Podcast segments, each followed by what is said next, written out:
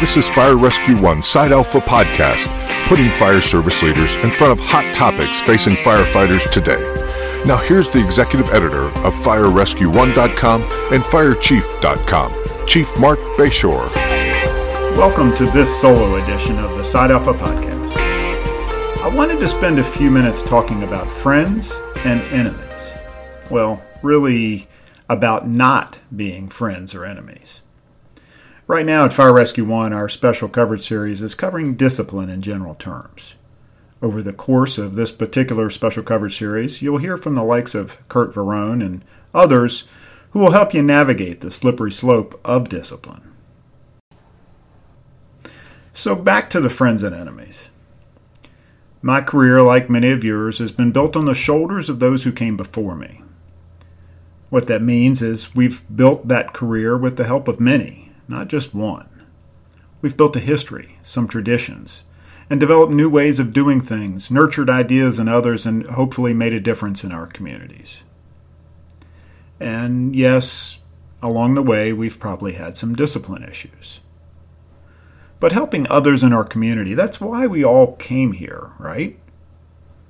Well, let's hope so. Frankly, what I didn't come here for was friendship nor did I come to make enemies.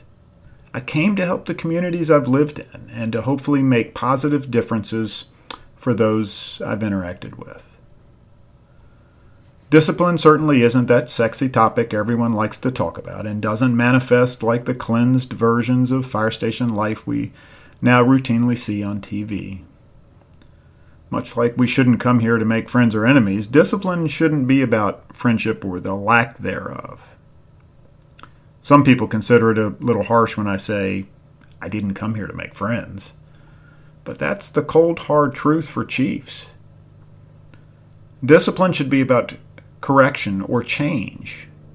Mind you, not change for change's sake, but change for development and growth in the spirit of mentorship when possible, and in the spirit of corrective, punitive action when necessary. Notice I said punitive action when necessary.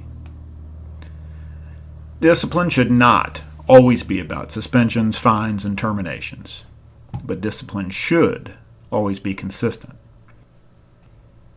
If one of your subordinates is late to work, whether you decide to follow the rules or bend the rules based on certain circumstances, please make sure you're consistent in your application of the disciplinary process. Whether you're exercising that process with a man or a woman of any demographic, whether it's one of your rookies, whether it's someone whose significant other hangs out with your significant other, or whether it's a visiting overtime firefighter. Your best legally defensible friend in the discipline process is consistency. What's that? You want to throw out the rules? Okay.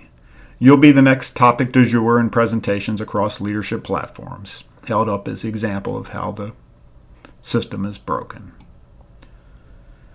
Let's try and remember that most of the rules came about because of some dysfunction or dilemma along the way. I used to say that every rule has a firefighter's name attached to it. Face it, that's probably the same for your organization, just like mine. Let's get about the business of being mentors, coaches, leaders, and yes, friends when we can be. Just know we shouldn't come here to find friends or enemies. This is Marc Bashoor, Executive Editor for Fire Rescue One and FireChief.com. Join us on FireRescue1.com for the latest news, training, and information affecting the fire service worldwide. Have a great day on purpose. Keep safe, stay smart, and take care.